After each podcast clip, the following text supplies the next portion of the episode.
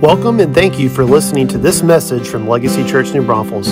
To connect with us, go to legacynb.com. Now enjoy this message from our special guest.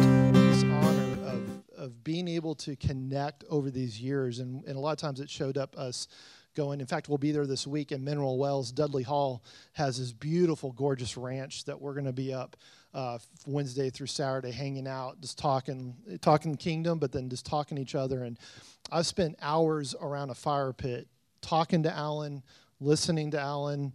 Uh, Alan is one of the most brilliant uh, people I've met who understands the kingdom and uh, an ability to articulate. Um, when we were in uh, uh, Pennsylvania earlier this last summer, one of our brothers, Brian Higby's place, for a gathering, and Alan taught about communion and covenant, and it just like that's you've got to be able to release that um, in our place. And that was an opportunity I got to meet Gail. I told Alan he grew on me over the years, but I instantly fell in love with Gail. And, uh, and so. and so uh, it's, it's been a pleasure. I was glad we were able to do dinner last night and uh, connect with Kelly. And uh, my wife Kelly's actually driving her oldest back to ORU right now, uh, so they're almost in Tulsa right now. Uh, they're probably listening. But I just want to tell you right now, it's important in the kingdom to have relationships that are that go generations and be able to tell the stories and to be able to grow. And and, and the lord is raising up fivefold pastors and teachers and and that's exactly the anointing that uh, alan carries. He's uh, he's a doctor. He, he um, teaches with global awakening randy clark and he, he may share some of that stuff. He's been doing that for a number of years works with their doctoral uh, students uh, through global awakening seminary. Um, in fact tomorrow night he'll be uh, actually teaching a class at Global School for Supernatural Ministry from from my house. It's going to be really cool. So I'm going to be like a fly on the wall, watching the Cowboys downstairs and then going upstairs and, and listening listening to that too. So, uh, but you're in for a treat. And so, I want y'all to stand up and just give a warm welcome to Alan and Gail as they come.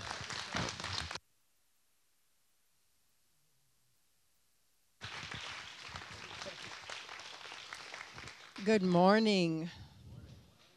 I just thought it'd be a good thing for you to meet me. I'm only here this weekend, so I'm glad that I was able to join Alan. Just so you know a little bit about who we are, uh, Alan and I, Alan's been in ministry, senior pastor for 40, 45 years. I joined him uh, about 20 years ago. There. So, but the important thing that I feel like the Lord wants you to know this morning is we operated as pastors, but for me, that looked like being, simply being a mother and a father. I believe that God set us up as a family, and that in that family, He set mothers and fathers over households. And that's how He's going to operate to win the world. So, the message for you this morning is uh, so when, when Alan teaches, some people find him a little gruff around the edges. But in his heart, I'm telling you, this is true. He's a father. Once you get past the veneer outside, he's really just a big old soft teddy bear. We've been married, be 49 years next May. And it's this man that loved me so well that it changed my life. So, what I want you to know, Romans says, and I, I, know I'm taking this out of context here, I don't care. For the earnest expectation of creation eagerly waits for the revealing of the sons of God. And I'm telling you, for the longing of orphan children, sometimes men and women, they can be grown, are longing for someone to parent them. So I don't care if you have your own children, if you have a family, if you're single, if you're married. The world is longing for you to get whole and healed, and that's why you need to do the marriage conference. That's why you need to go through inner healing so that you can be the mother and the father that those people need. So when we were pastoring our the church that we started and were there for over 20 years, the church called me Mama Gail. I didn't really, I, I had all these hang-ups about I can't be a pastor because I don't have the education. And I had an encounter with the Lord one day, and He said, All I need for you to do is to be a mother. And it was like a light went on, and I said, Oh, I can do that. I knew how to do that. But I needed to be a whole, healed, healthy mother. So now the Lord is launching us out beyond our former church into a greater spectrum. And what we're going to do is travel together and be a mother and a father.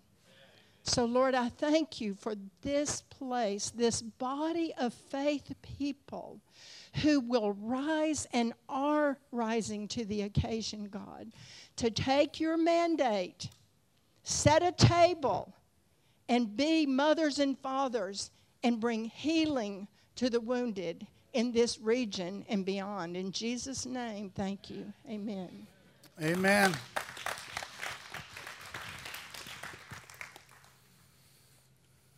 So it's just like it's just like both of them said. I'm acquired. I'm an acquired taste. But but you instantly fall in love with her. Uh, come on, man. I, I actually have been in love with her since she was 14 years old. And when she was 16, she told me we were getting married. And, and when she was 18, we did get married. I, there was a, there's a wonderful poem called Marriage at an Early Urge. And that's the way that worked out.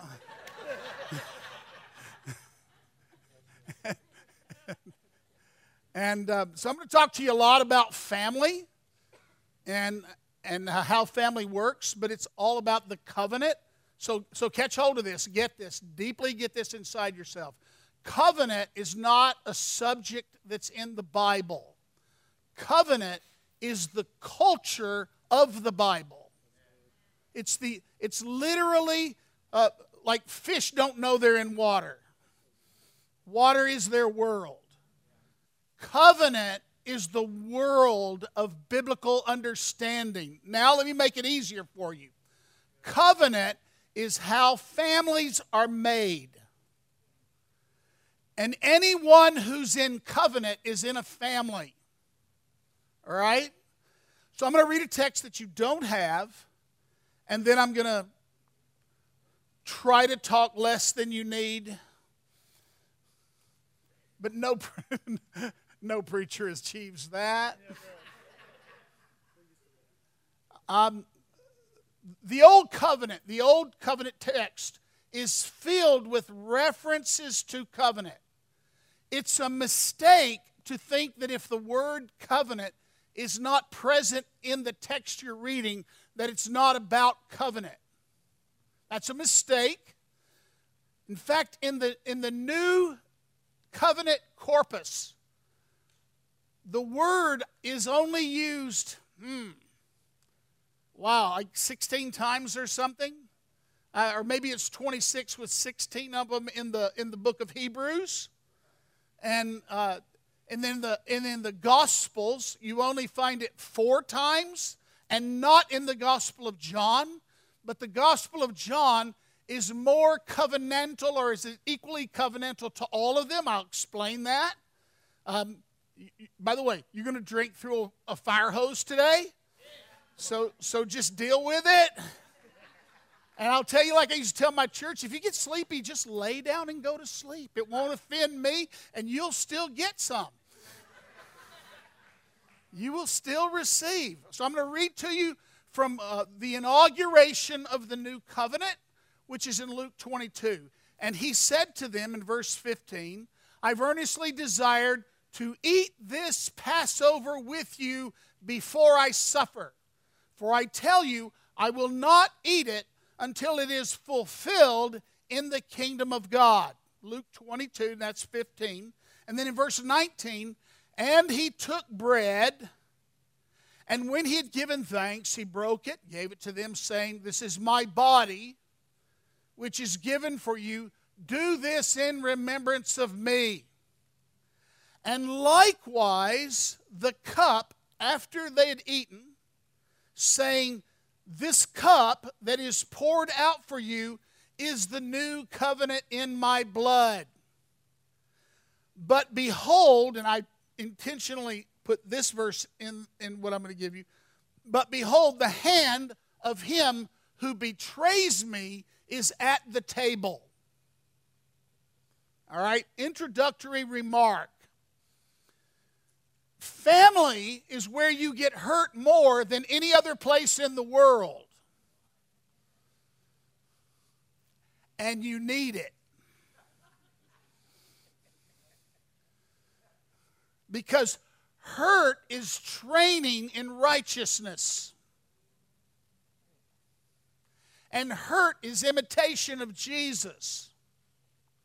And if you exit every place where you get hurt, you're going home faster than you intended. You will have to leave this world. So, all over the world, there are people that are wounded with church hurts. My number one word is this is where the gruffness comes in. Y'all got to grow up.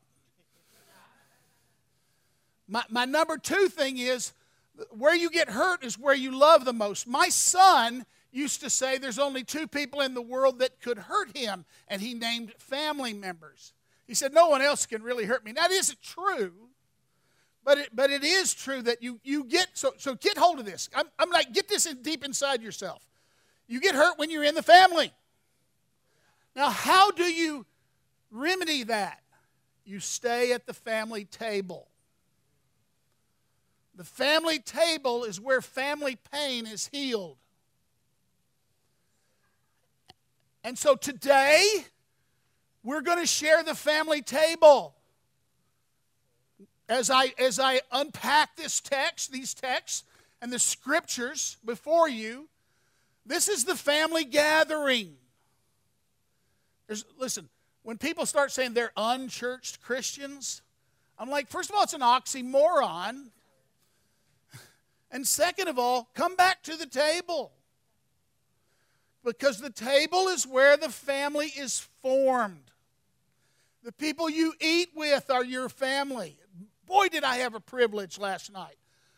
I sat down with your elders and ate. We made covenant before we gathered in the larger family gathering so that I'm already in the family. My favorite moment was when somebody said, Well, y'all just have to stay here. Because that's what happens at the table. You come to the table, you hear one another's story, and you come to love one another. Christianity exists in a family, and the family of the faith exists in the context of the family table. If there's anything that, that will help us in this hour in the, in the Christian family, it's the restoration of the Christian family table. Many prophets, many people are saying a fresh move of God is coming, and it's going to come through the Lord's Supper. I had not heard that from prophets until I left my pastor at my local church. And when I left my pastor, I started going to churches. And I'm going to tell you what my experience was when I started going to churches. I would leave and say, Why do people go there?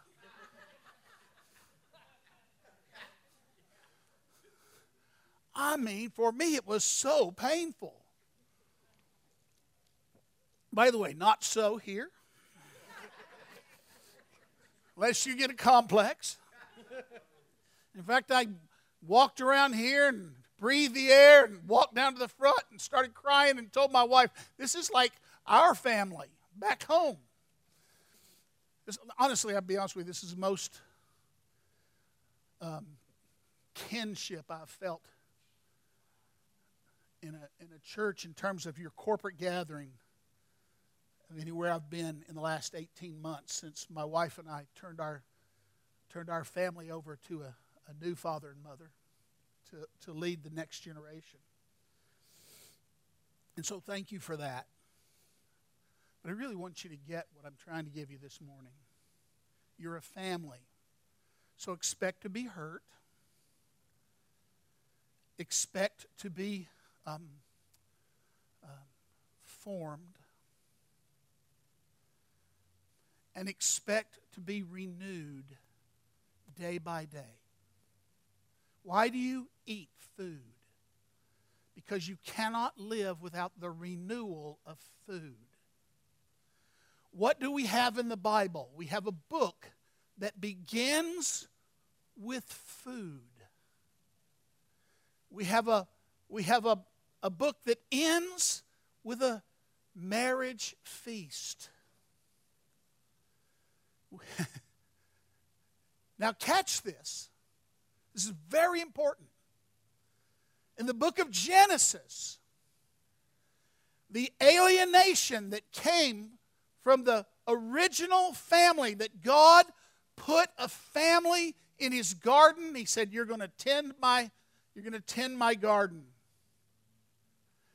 And they listened to the voice of a stranger, which means they ate. Because when you when you receive the food from liars, you're eating with liars. And then they partook the food, and the Bible says their eyes were opened. And they knew they were naked. And they immediately hid from God. And, and listen, the, the problem with sin is not that God can't look on you, it's you can't look on Him. You'll hide yourself from Him. And, and see, God had provided for them food, and they ate the wrong food. They ate from the wrong table. I tell anybody, you show me anybody's life, and all I need to know is who they're listening to. And I know what they're becoming.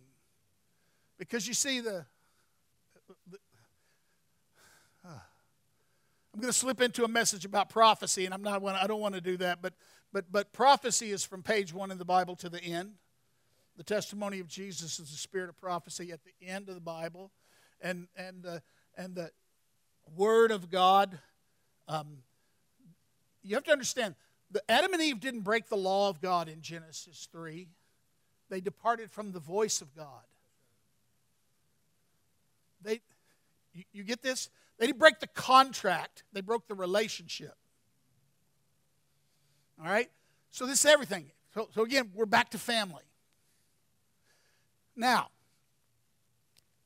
it's really hard for us to see this little ceremony we call communion, which I now prefer to call Eucharist with the historic church, the thanksgiving, because you're receiving, um, the blessing, because you're receiving. Um, it's really hard for us to get this, and the Protestant church has understood food as word more than food as divine presence mediated through the table. But the historic church has always understood that the divine presence of God was there to be mediated to us by the Holy Spirit through the meal.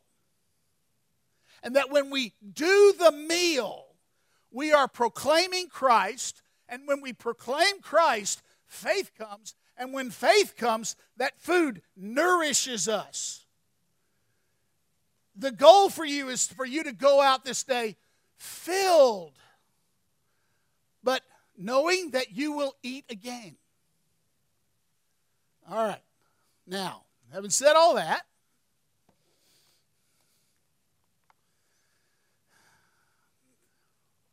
I'll ask you a question that I always like to ask when I'm teaching on the covenant, what time is it? Because whenever I go through the covenant, I, go, I do a thing on, on the covenant, I go through the whole Bible. And I would used to, I used to begin each session with, Do you know what time it is? What I'm about to give you, I never preached in all those years.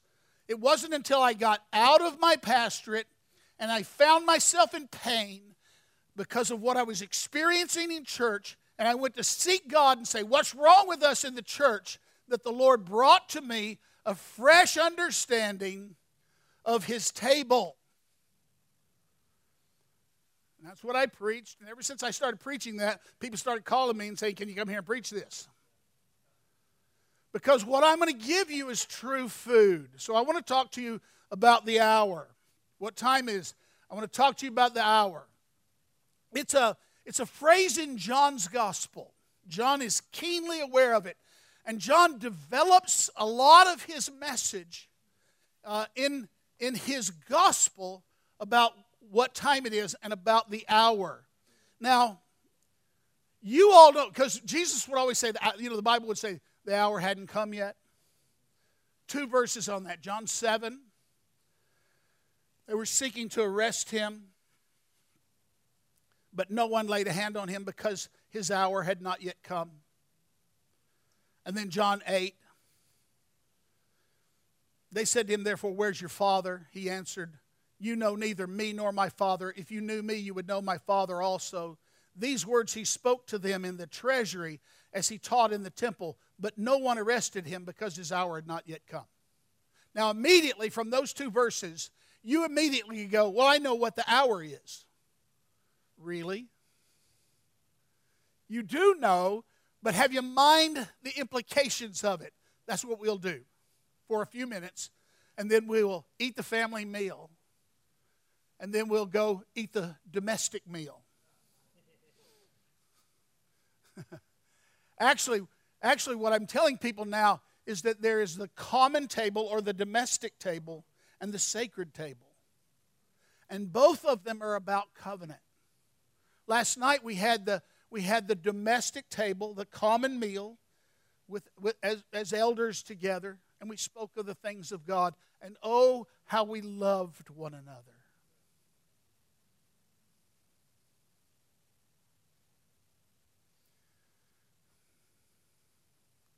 That's what your family table is designed to be the place where the family love is manifested. In my family, we developed some traditions, just little traditions, and one of them is called high low. You go around the table, and everybody does their high for the day, and everybody does their low for the day. When you do that with children, the, and then you go to the table and you don't do that, the children are offended because you've broken the family liturgy. And the children will be the ones to say, We're going to do high low now. Um, it's a place where everyone gets heard. Everyone gets heard. Everyone gets received. And the bonds of family grow. Did you know that when uh, the, there was a study, this is years ago, and I things changed, so maybe they have changed. But when they, they tried to determine what was the, what was the number one indicator of whether uh, children, when they became teenagers, rebelled from the family structure? The number one indicator was the family table. Families who guarded the family table had less rebellion in their teenagers, had less addiction in, in their family, had less of the kinds of disruptions that come. Because all of those things, by the way, are simply the transference of family loyalty to other places. But when the family table is very strong, that's really hard to do. So I tell people all the time you have, when you have children, you have um, the years before adolescence, you have all that time to bond your children's heart to yourself. So that then, when that happens, no matter what else happens in life, your voice will always be the strongest ultimately and will win out. You want your kids to come home sow now and you'll reap later. That's how harvesting works. I'm going to have to hurry. Okay, now John's gospel also begins with what I'm going to do. I'm going to give you the four instances in the first half of the book of John where Jesus himself tells them what the hour means. I've already told you the hour meant the hour of his suffering, the hour means the hour of his death. They couldn't take him because his hour hadn't come. But Jesus, we find this expression on his lips four times in the first 12 chapters where he tells them plainly what the hour means. I'm going to give you that, and, and you'll never forget it. It'll get inside of you. John 2, on the third day, when you see that phrase, it's always, it's always suggestive. There was a wedding at Cana in Galilee, and I've been there. And the mother of Jesus was there. Jesus also was invited to the wedding with his disciples. And when the wine ran out, Jesus, uh, the mother of Jesus said to him, They have no wine. And Jesus said to her, Woman, which offends us, but it didn't offend her, for reasons I don't have time to tell you. What does this have to do with me? My hour has not yet come. His mother said to the servants, Do whatever he tells you. Now, I don't know about you, but that's to me is an odd conversation. You're at somebody else's party, it's a wedding, the wine runs out, and mom comes and says, They got no wine.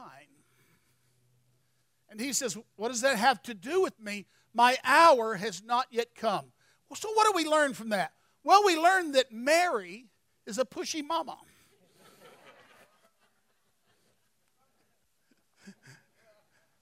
Oh, every mother in here just breathed a sigh of relief.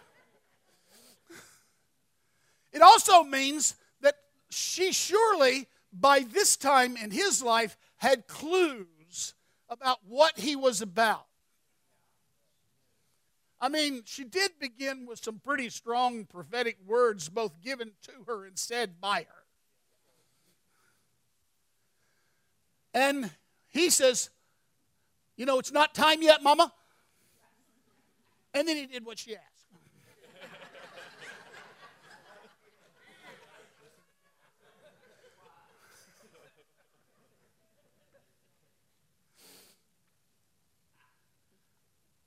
But what's the deal here? So then you know how the story goes.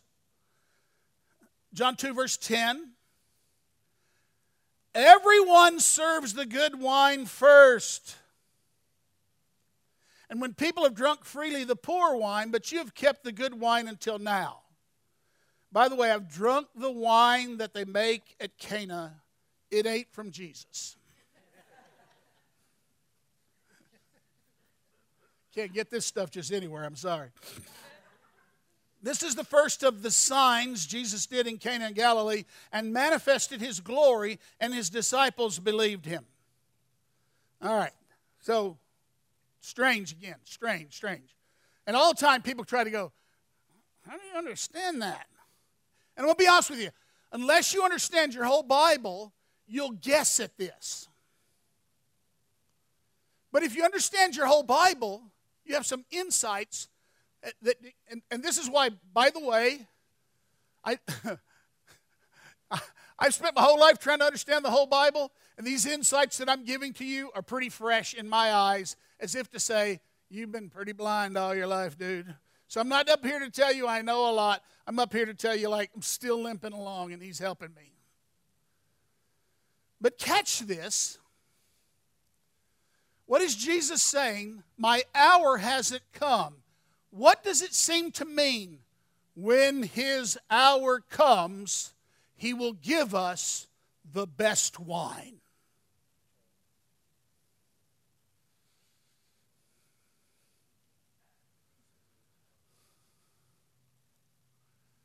Now, a couple of things, or, or, or, a couple of more like understanding things.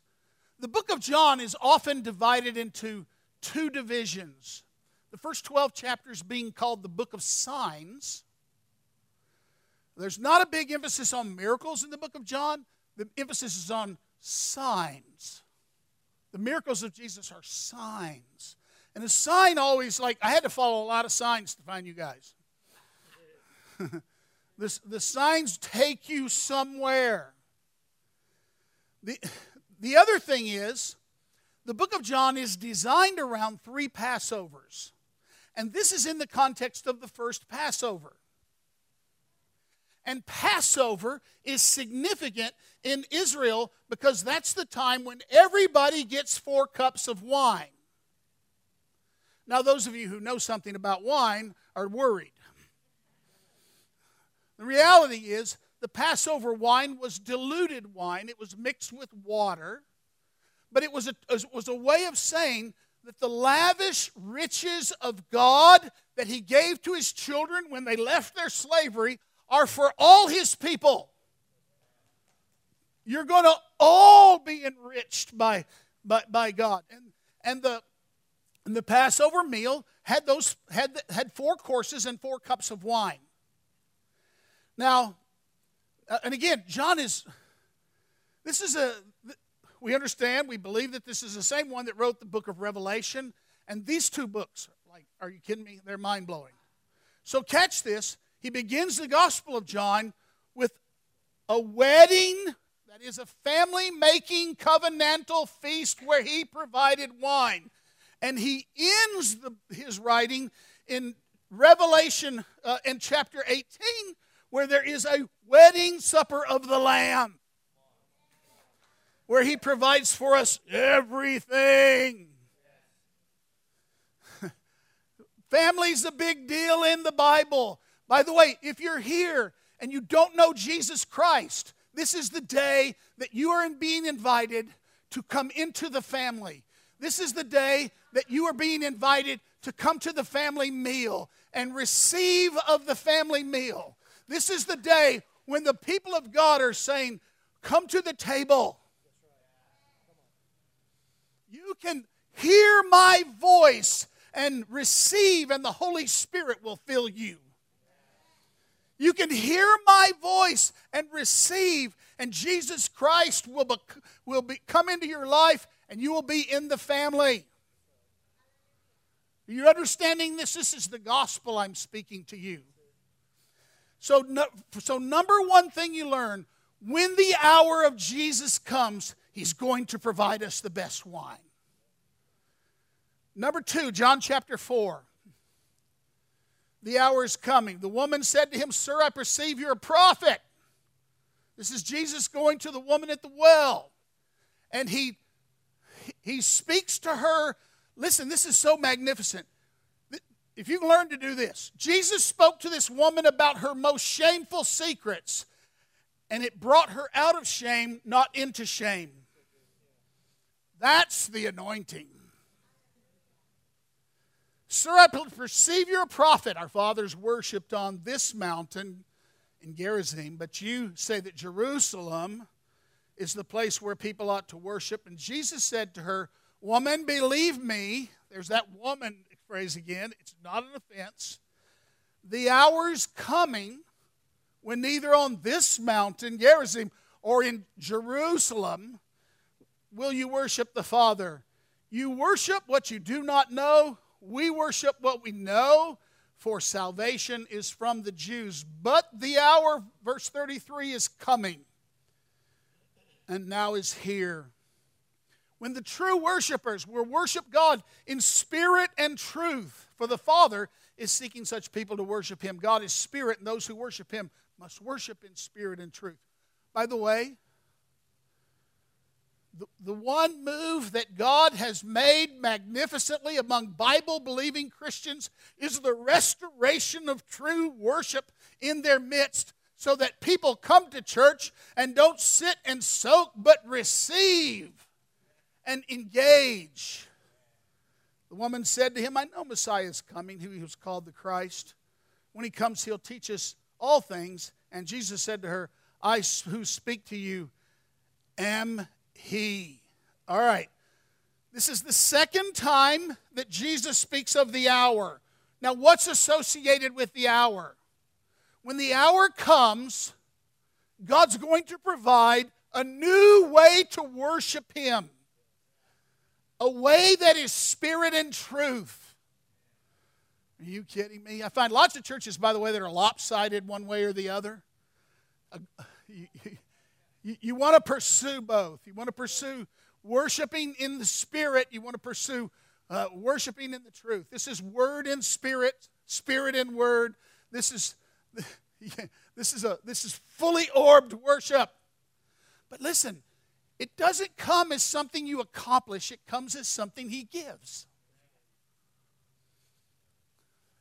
Jesus is coming to an hour when he's going to provide this. By the way, you can't worship in spirit until the Spirit is in you.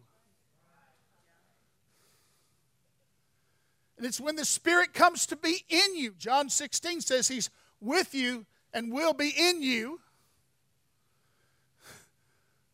If you're, if you're here as not a Christian, the Spirit is with you. He brought you here today. He's speaking to you. When you call upon the name of the Lord Jesus, the Spirit will be in you. His life will enter you and fill you. And Jesus said to this woman, Hour's coming. Now look, he first spoke at a wedding with covenant Israel people, and now he's speaking to the Samaritans, those apostates, those people who had left the covenant long centuries before, but were unforgotten and unforsaken. Then we come to John chapter 5. Y'all are getting scared now because there's a lot of chapters in this book. I'm closer to the end than you reckon. And we come to right on the cusp of the second Passover in John.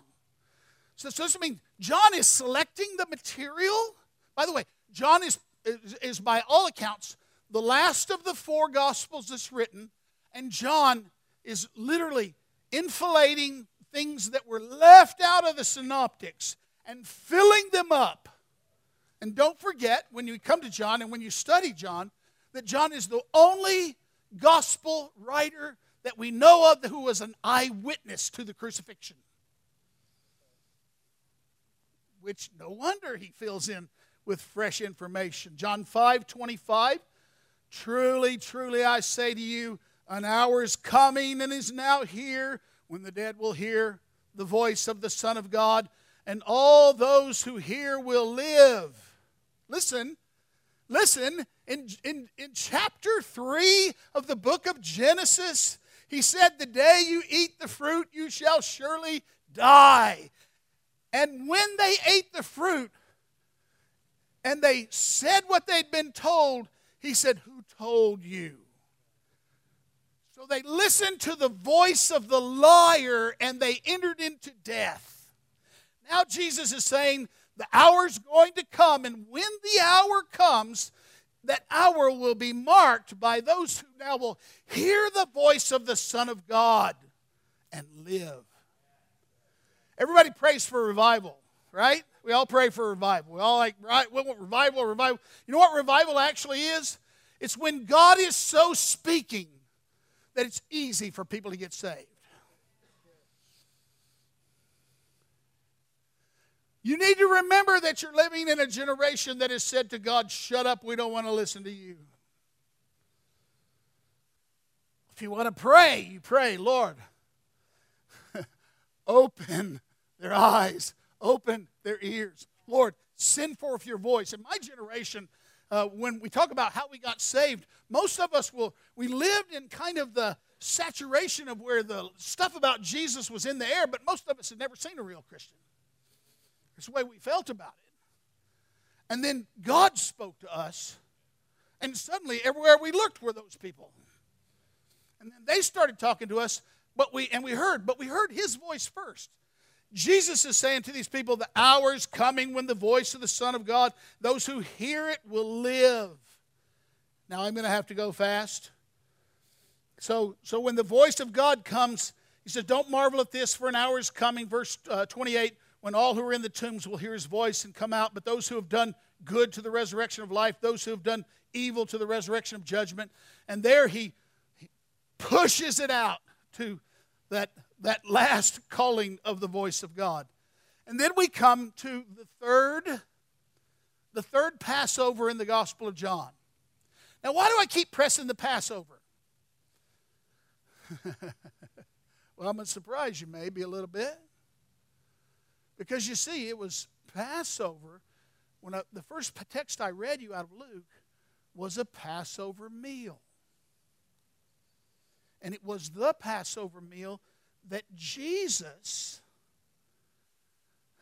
messed with the liturgy. the regular order of how that meal went. Jesus entered into it and he put himself in the midst of it. As we did see and will see. John 12, 20. Now, among those who went up to worship at the feast, say the feast, were some Greeks. Now, don't be surprised at that because when you read about your um, when you read about your New Testament, one of the things you discover is that when the apostles went out preaching, especially when Paul went out preaching, he would go to synagogues all over the ancient world. And when he would arrive at synagogues, there would be Greeks in the synagogues who would, who would listen. They were called God-fearers. They were not converts to Israel, but they were um, connected to Israel. And they, and they loved the moral code and, and they, they loved the promise that was saying. Now, Jesus, now he's at the feast, and some of these Greeks, which is interesting because they don't participate in the, in the, in the liturgies of, of Israel, but here they come to Jerusalem at the Passover to see what it's all about. And it says, so see, these came to Philip, who was from Bethsaida, which means he was Greek speaking, in Galilee, and asked him, Sir, we would like to see Jesus. And Philip went and told Andrew, and Andrew and Philip went and told Jesus this beautiful stuff. And Jesus said, This is amazing. Like, this is amazing, folks. The hour has come for the Son of Man to be glorified. Truly I say to you, unless a grain of wheat fall to the earth and it dies, it remains alone. But if it dies, it bears much fruit. Whoever loves his life loses it. Whoever hates his life in this world will keep it for eternal life. If anyone serves me, he must follow me, and where I am, there will my servant be also. If anyone serves me, the Father will honor him. Now, strangely enough, and, and this, these things were spoken of the second half of the book of John is often called the book of glory. Because it comes to the hour that Jesus, when he referred to that hour, it was a, it was a time when he would be glorified. And I, when I'm lifted up, will draw all people to myself. Now, strange get this. What is it?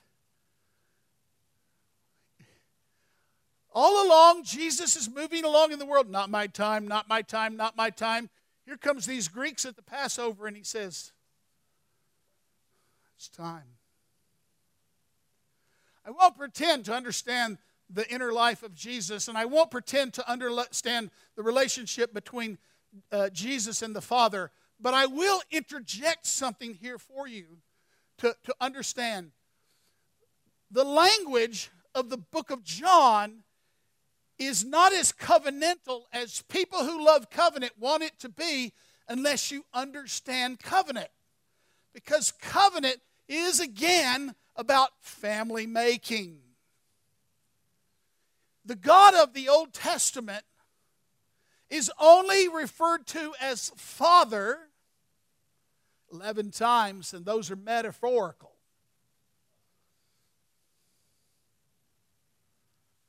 In the book of John, Jesus refers to him as Father 179 times. What is Jesus saying? When you move into the fulfillment of covenant, when you move into the restoration of the family, God goes from being the one whose name you cannot pronounce to the one whose name is Abba.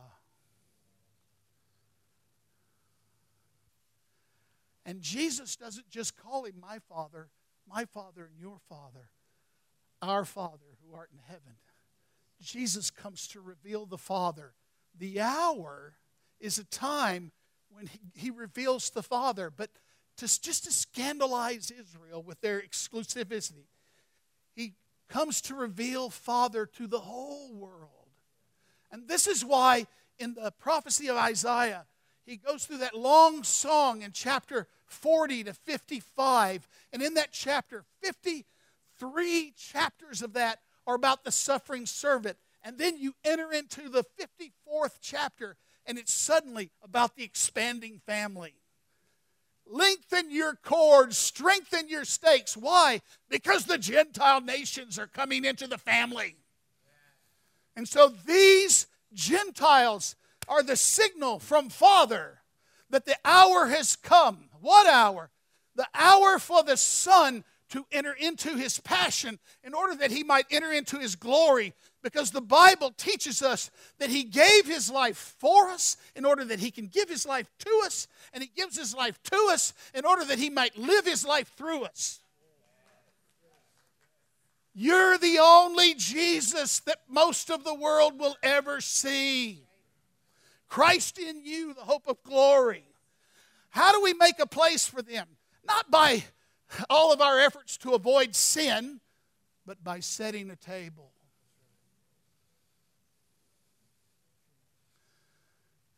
And inviting them to come to the table. Passover meal would come. And the Passover was all about, now, those of you who are in the class, you're going to get a PhD in this before we're done. But it was all about deliverance from the evil powers of the gods, yes, the gods of Egypt. And now Jesus comes. How does he come? He comes as the Passover sacrifice. Or as Paul wrote, for Christ, our Passover lamb has been sacrificed. Well, what did Jesus do when he instituted the Passover meal with his disciples? It's an interesting thing. I told you he broke the liturgy. There was no lamb at that meal,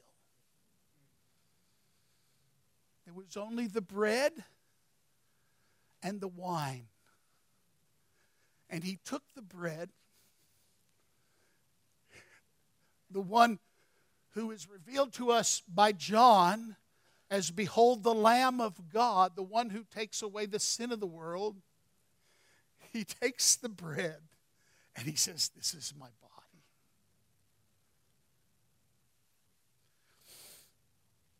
This is the same one who scandalized them all in chapter 6 of John with that sermon where he said, Unless you eat my flesh and drink my blood, you have no part in me. And you and I have been offended long enough at our Catholic brethren. 500 years of offense is enough for us to get over it. Because they might just have a revelation about the significance of the supper that we've laid aside because of our arrogance. Because I want you to know that if Jesus' presence can be mediated to you by the shadow of an apostle or by a handkerchief or by the laying on of hands of an apostle or prophet, then surely his presence can be mediated to you in the meal that He gave us, where He said, This is me. And I'm looking for a church that comes to the table as hungry. It's the appropriate place for us to say, We're hungry for you, Lord. We're thirsty for you, the Lord. It's the appropriate place for us to say again, We need, we need to be renewed. It's the appropriate place for us to understand that instead of rededicating our lives to God, let's receive the one who dedicated his life to us. for the hour has come for the Son of Man to be glorified. Truly, truly, I say to you, unless the grain of wheat fall to the earth and die, it remains alone. But if it dies, it bears much fruit. Well, this is fantastical. Like it's an odd thing to say in this moment. It's as odd as what he said at the wedding. Until you think, what happens when a grain of wheat falls to the ground? It bears fruit. What happens when it bears fruit? Make bread. What has he been obsessed with in the Gospel of John? Telling them to drink his blood and eat his flesh. What does he do at that last table? He says, Here's my body, here's my blood. Are y'all okay? John 12, 27, and now is my soul troubled. What shall I say? Father, save me from this hour? For this purpose I've come to this hour. No, Father, glorify your name. And a voice came from heaven. Yes, that same voice that thundered from Sinai 1500 years before. Yes, that same voice that spoke at his baptism. That same voice that they don't, some hear and some say, Did that thunder? I, I have glorified it and will glorify it again. And the crowd that stood there heard it and said that it had thundered. And others said, An angel had spoken to him. But Jesus answered, The voice has come for your sake, not mine. I've already heard from all the angels I need to. Now is the judgment of this world. Now is the ruler of this world cast out. And I, if I be lifted up, I will draw all men to myself. And then further in John 12 and verse 36, when Jesus had said these things, he departed and hid himself from them. And though he had done so many signs before them, they still did not believe him. So that's the path of it we will, we will have this, knowing this. And I just give you one more verse and I'm done. I hope I've not kept you too long. John 13, 1. Now, before the feast of Passover, this is the third Passover, when Jesus knew that the hour had come for him to depart out of the world to the Father, Look what it says having loved his own who were in the world, he loved them to the end. During the supper, this is John's unpacking of that Passover meal. When the devil had already put it into the heart of Judas Iscariot, Simon's son, to betray him, Jesus, knowing that the Father had given all things into his hands, and that he had come from God and was going back to God, rose from the supper and laid aside his outer garment and taking a towel, he tied it around his waist. Oh, would to God that the body of Christ would come to understand that the towel is the path of saving the world.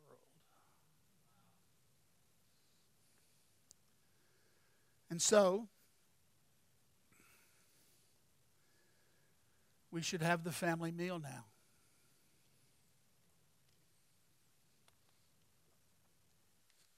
With some trepidation that I say this, I want to give you two or three things. Are you going to come back? No? Allow me to, you'll just allow me to lead, be, be your pastor for a minute.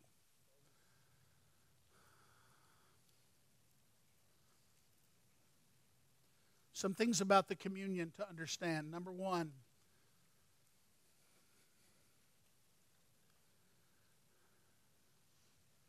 no one here is in danger of doing what the Corinthians did. Because here's it says it says, if you come and take this meal in an unworthy manner, you're guilty. Now, how that's been translated in the church is it says is that we've come and if we have a consciousness of our sin, then we we don't take it. And the church has done this for a long time and tortured a lot of people about their guilt. That's not what this is about.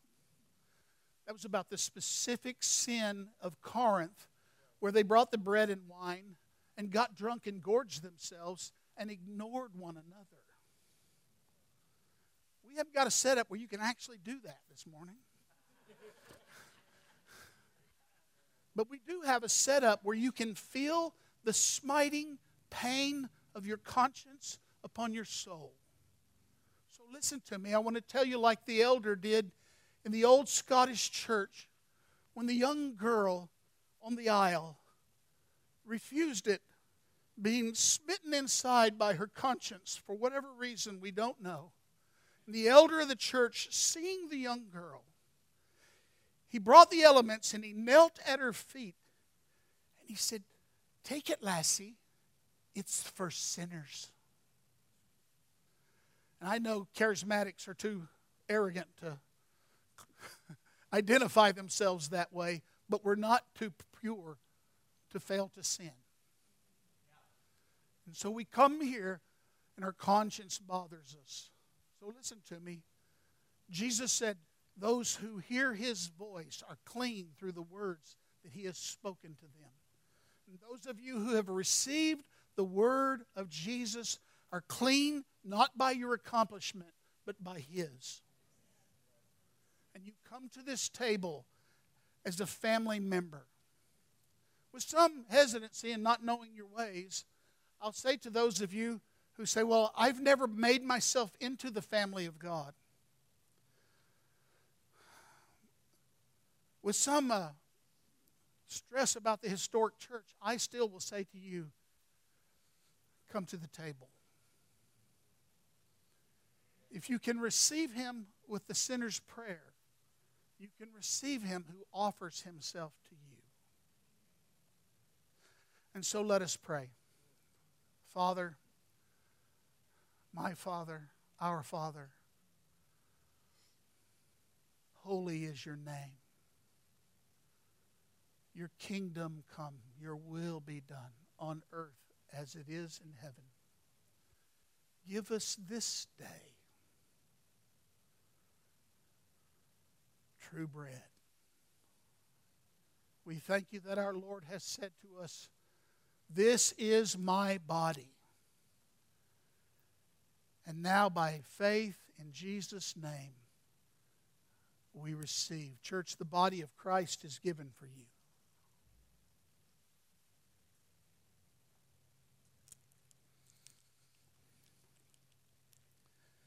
There were, there were four cups of wine, as I said. The cup that Jesus consecrated in Luke chapter 22 was the third cup. We know it because Paul says, the cup of blessing which we bless, is it not a participation in the blood of Christ? The third cup at that meal was the cup of blessing.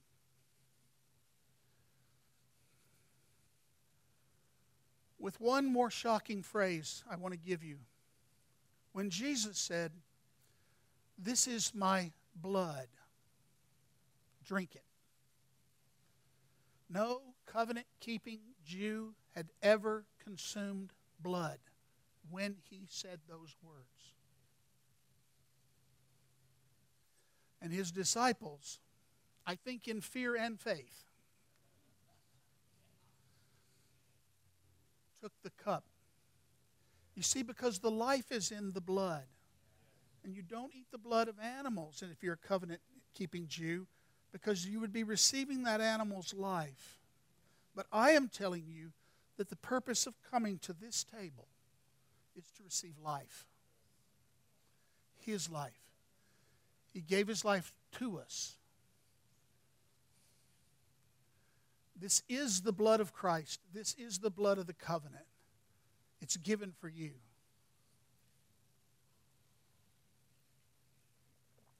Hallelujah. Hallelujah. Hallelujah. Christ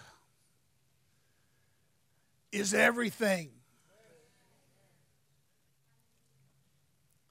Pastor, I'm unfamiliar with the with what's next, but I know we need to pray for folk. Yeah, I do want I want your I want your team to come. Do you want them come first or the people come first? Would you stand together? Pastor, do you want to bring the closure?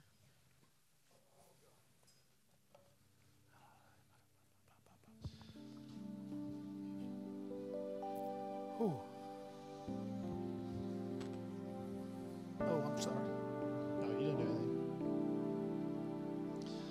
I think when word said Jesus said, "You've got many teachers, but you don't have any fathers." He wasn't making a statement saying that you need more teachers than you need fathers. I think he was saying we need to enter into this place of covenant relationship where we can father each other. We need to be able to understand this. And so it's I'm so blessed to be in this family, not just the Jack family, but you guys are part of this family. And we love you guys very much. So let's just pray right now. Father, we just say the intention of your heart be carried out this morning. That every single thing you designed through your resurrection and your shed blood, would you just pour it out, Lord God? Would you deepen our understanding of what it means to have covenant meal? Lord, I just ask right now, just an impartation, a, an anointing for the family table. That it wouldn't just be a place of sharing stories, but it'd be the place that you show up. And so just come and have your way. We just thank you for what you're doing in Alan and Gail's life, Lord God. We bless them. And I speak the Father's blessing over you. The Lord bless you. The Lord has caused his face to shine upon you. You never have to work for his affection. You have it because he gives it. Now receive it, and freely as you receive, freely give it away. And we declare this right now in the mighty name of Jesus. And all God's family said. Thank you so much for joining us as we seek first after God's kingdom and release it to transform lives and cities.